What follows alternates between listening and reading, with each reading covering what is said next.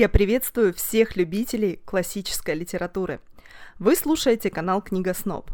Сегодня я расскажу вам об одном весьма объемном и довольно интересном цикле романов. Эти шесть романов объединены общим названием «Сага о форсайтах», хотя по факту каждый роман имеет свое название и свою сюжетную линию. Сага о форсайтах принадлежит перу английского прозаика Джона Галсуорси, и писал он эту сагу целых 30 лет. Примерно столько же Виктор Гюго писал своих «Отверженных», которым я тоже посвящала отдельный выпуск на этом канале. Итак, сага о форсайтах. У меня она представляла собой два тяжеленьких тома в тканевой обложке оранжевого и желтого цветов. И поначалу за полтора месяца, одолев этот цикл, я уж думала, что прочла всю сагу от и до. И только готовя этот выпуск, я углубилась в структуру саги и с сожалением выяснила, что, увы, я прочла не все – Оказывается, вся сага состоит не из шести романов и четырех интерлюдий, а еще включает в себя сборник рассказов и еще три романа, сюжет которых по временным рамкам доходит чуть ли не до наших дней. Этих составляющих у меня не было, поэтому в этом выпуске я расскажу о первых трех больших романах и двух интерлюдиях, объединенных общим названием «Сага о форсайтах». Это роман «Собственник», следующая за ним интерлюдия «Последнее лето Форсайта», второй роман «В петле» и интерлюдия «Пробуждение», и последний роман первой части саги «Сдается в наем». После этого цикла следует сборник коротких рассказов на форсайтской бирже, который, э, в который входит, по свидетельствам Википедии, 20 небольших рассказов о разных представителях династии форсайтов. Но у меня, к сожалению, его не оказалось, поэтому мой рассказ ограничится шестью полноценными романами. Забегая наперед, перед тем, как перейти к разбору каждого романа, скажу, что это произведение не зря считают отличным образцом классической английской литературы. Оно отлично, вот просто до деталей, передает особенности менталитета и привычек англичан, их мироощущения, рассказывает об исторических условиях, в которых сформировался пресловутый английский снобизм – и вот в плане этой своей фундаментальности и не побоюсь этого слова эпохальности, этот роман заслуживает присужденной его автору Нобелевской премии. Второе потрясающее отличительное качество этого цикла – это великолепный, живой и прямо-таки поэтичный язык повествования – Понимаю, что в наших краях это заслуга зачастую неизвестных нам переводчиков, а, которые с титаническими усилиями адаптировали первоисточник Галсуорси под наш язык, но тем не менее. Наверняка лиричность и поэтичность изложения а, присутствуют и в оригинальной версии романа – еще один плюс э, романа в саге в том, что Галсуорси вписал сюжетные и событийные линии в реальный исторический контекст.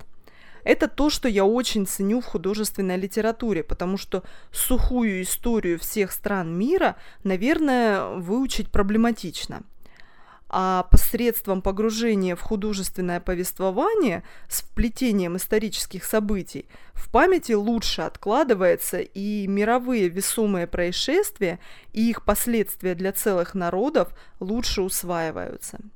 А порой э, даже просто читая вот тот или иной классический роман, э, даже и впервые узнаешь о тех или иных мировых событиях, о которых раньше и слыхом не слыхал.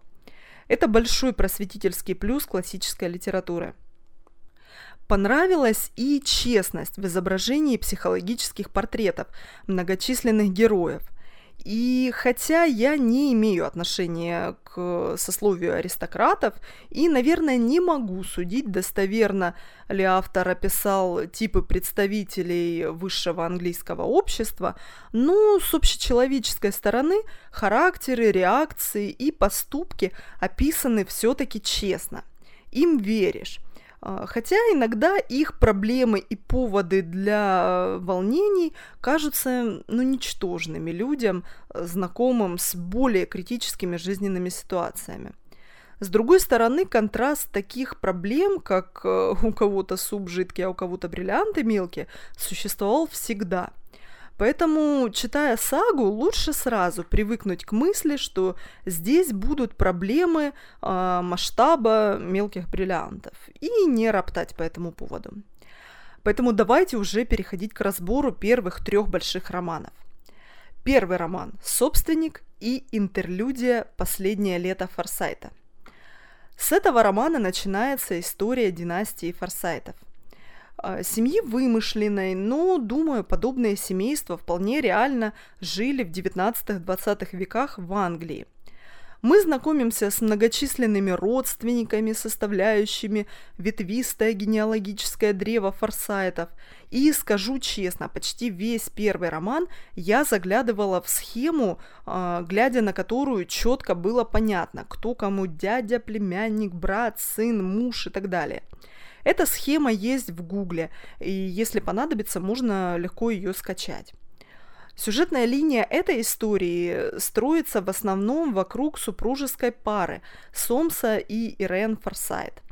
Сомс – дипломированный юрист, основательно подходящий ко всему, что он делает в своей жизни. А его жена Ирен Просто вся такая неземная красотка, покоряющая своей красотой и воздушностью всех от мала до велика. Но на деле, на самом деле, не имеющая за душой ничего, кроме больших претензий и ненависти к Сомсу. Ну, непонятно, на каких основаниях. А, ну, в каждой избушке свои погремушки, как говорится – Сомсу в какой-то момент захотелось обзавестись загородным домом, а, и этот архитектурный проект он поручает Филиппу Бассини, жениху своей племянницы Джун. И, собственно, ничего хорошего, кроме постройки красивого дома, из этой затеи не выходит. Первый роман саги я бы не назвала супердинамичным, однако он весьма интересен – он очень качественно погружает в уклад жизни английских буржуа XIX века. Эти бесконечные визиты друг к другу в гости, чаепития и обеды, походы в оперу и прогулки в парках – а, очень сложно, но в конце концов получается отогнать навязчивую мысль про богатые тоже плачут и просто скользить по сюжету, не полыхая негодованием в стиле «бездельники, на работу, на завод им надо».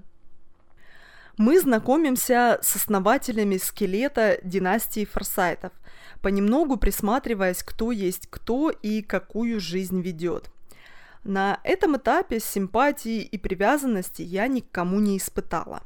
Ирен мне вообще осталась непонятной, и сложно было определить для себя, в чем же заключался такой ее невероятный магнетизм для всех мужчин. Да, красивая мордашка и фигура, а изнутри оказалась претенциозной, фригидной женщиной из самого простого сословия. Ну, что называется, было бы кому важничать и задирать нос. Бассини вообще вызвал у меня огромное раздражение. Чем-то напомнил Говарда Рорка из источника Айн Рэнд. Вот знаете, такого творца с большой буквы, впереди которого сначала в комнату заходит самоуверенность и собственное «я», а потом уже появляется и сам специалист. Он откровенно бесил своей надменностью на пустом месте и презрением к форсайтам. А, потому что к началу работы над проектом Дома Сомса у него ни приличного портфолио работ, ни рекомендаций, ничего не было. И откуда такая самоуверенность для меня осталась загадкой. А, и раздражал пренебрежительный взгляд на членов клана Форсайтов. Да, они тоже слишком чопорные, надменные, знающие себе цену и избалованные.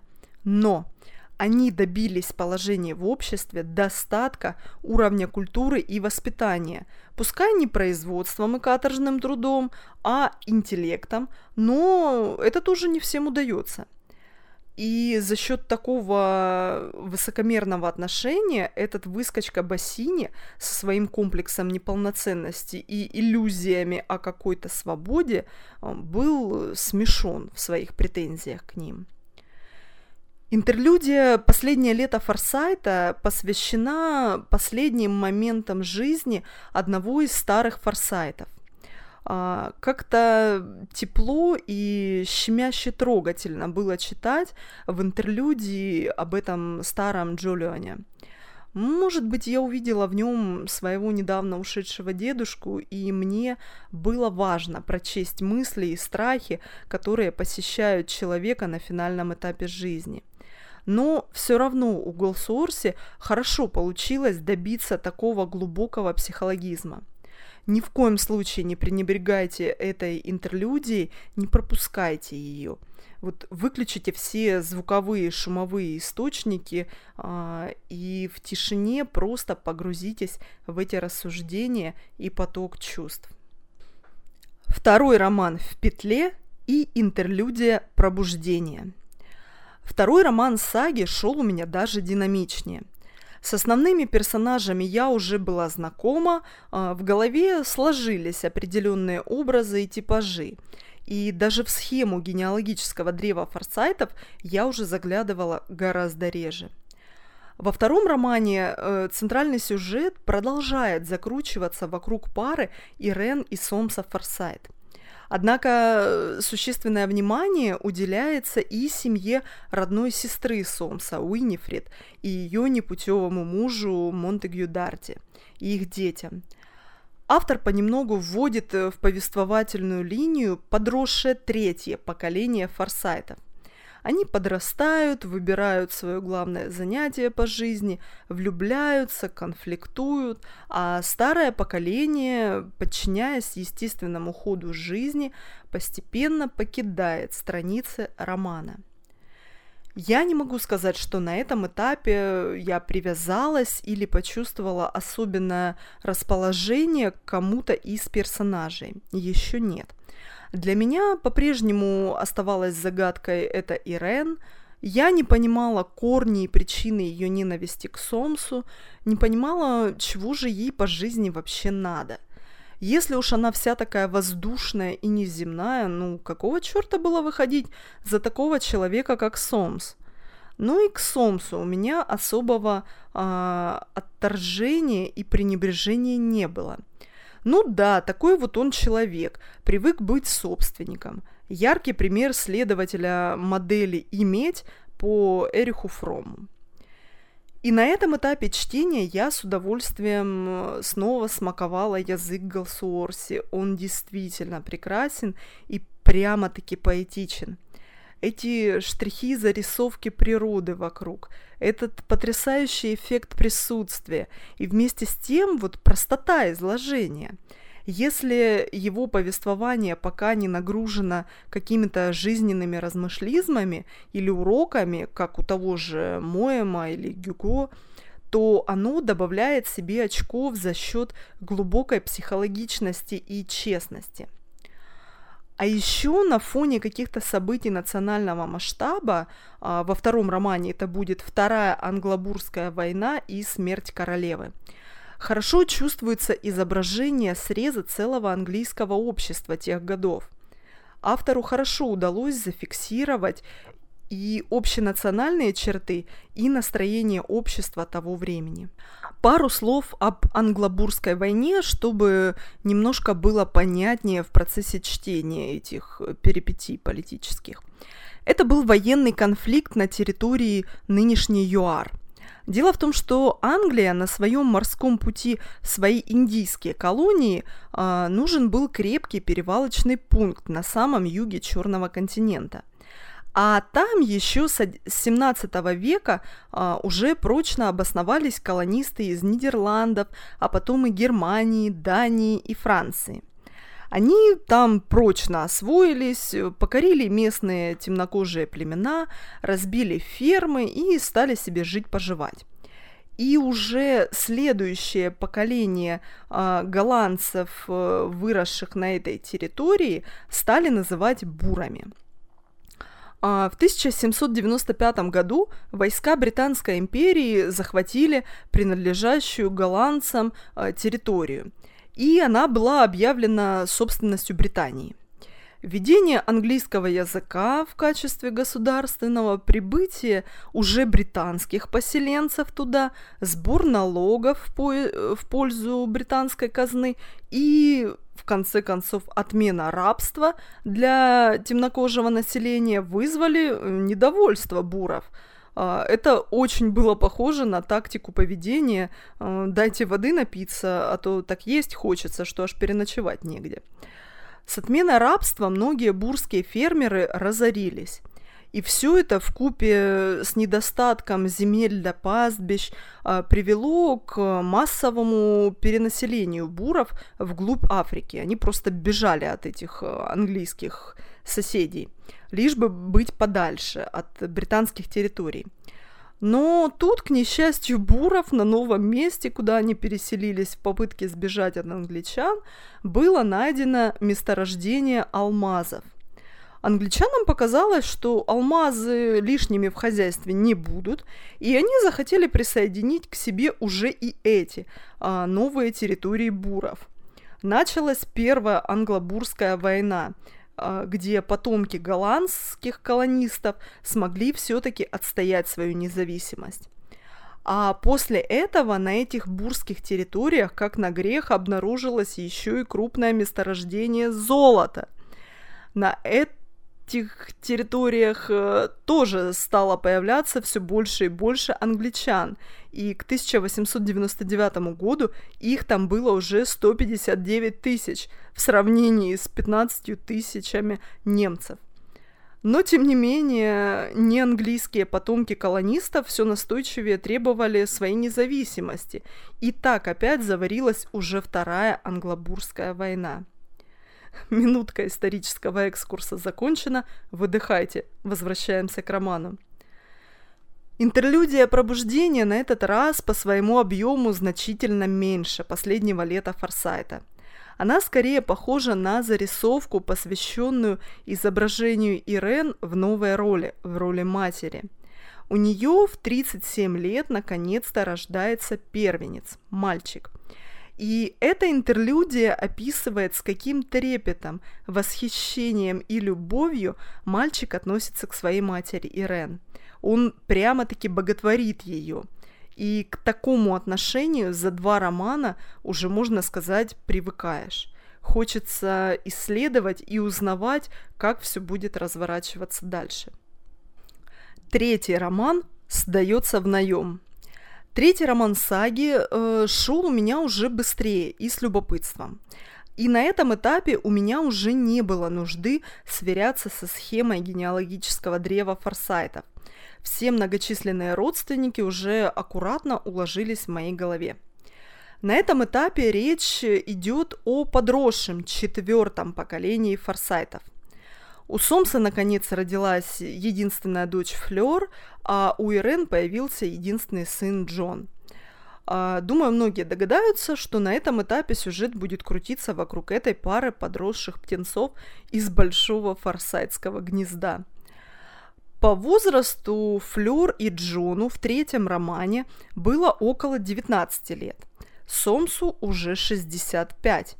Ирен 57, Аннет Форсайт 40 лет, а, деятельная и свободолюбивая Джун из завязки этой истории уже под 50, малышке Холли под 40, а последнему из поколения старых форсайтов дядюшке Тимати аж 101 год. И снова автор противопоставляет нам два мира, два подхода а, уже отношения к своим детям от Ирен и от Сомса. И на этом этапе мое отношение к главным героям уже четче обрисовалось. К Ирен стала появляться реальная неприязнь. Вот все, что у нее было, это пресловутая красота и весь такой вот неземной воздушный образ. Ну, ни то, ни другое, ни ее заслуга не требовало усилий, ее реальное манипулирование собственным впечатлительным, искренним и таким чувственным сыном а, просто отвратительно. А, определенно в какой-то момент Ирен считала у него Эдипов комплекс и в нужный момент им воспользовалась. А к Сомсу я почувствовала больше понимания и, что ли, сочувствия. Но неплохой же, по сути, персонаж. Да, вовремя в нем не проснулась эмпатия – но зато это честный, благородный, достойный и с прекрасными манерами и выдержкой человек, умеющий э, призаткнуть собственную гордость и злопамятность в нужный момент. Очень любопытно было вот так прослеживать, как меняются мысли и размышления человека на разных возрастных этапах и в разных ролях. То есть, когда ты просто муж-любовник, это одно – а когда ты становишься отцом, это уже другое. И вообще эта часть, э, ну, пока что, а, оказалась для меня какой-то самой проникновенной. А, столько в ней каких-то общечеловеческих наблюдений, актуальных на все времена. Это и размышления о сути войн конфликтов между странами, и повторяющиеся из века в век брюзжание старшего поколения, мол, молодежь уже не та, не те принципы, манеры, воспитание, и что этот технический прогресс до добра не доведет. Вот, боже мой, правда, те же самые умозаключения длятся уже сколько веков. Вот как так получается? А, многим не нравится постоянно сквозящая в саге мысль и идея смерти. А мне вот эти размышлисмы были очень интересно читать. Ведь, как ни крути, без осознания этих перемен а, в жизни больше времени и сил тратишь на что-то совсем уже неважное и несущественное. А так постоянно напоминание, постоянная переоценка, постоянный акцент на нужных приоритетах. И вот отчасти ради этого мне и хотелось бы вернуться к этой саге лет через 10-15 э, и сравнить, что поменялось именно во мне, э, наблюдая трансформацию этих взглядов. Прочтя половину саги, не могу сказать, что я глубоко в нее влюбилась, и я в восторге, но она явно хороша, это следует признать она акцентирует внимание на многих любопытных мыслях. А, язык повествования по-прежнему прекрасен. Есть э, любопытство узнать, что будет дальше. В следующем выпуске я продолжу разбор второй половины саги о форсайтах. Я расскажу еще о трех полноценных романах и двух интерлюдиях – и буду рада, если мой рассказ э, кого-то заинтересует и сподвигнет совершить этот подвиг, одолеть все романы и сборник рассказов этой объемной саги о форсайтах. Вы слушали канал Книга Сноб. Скоро услышимся вновь. Не теряем интереса и читаем хорошие книги.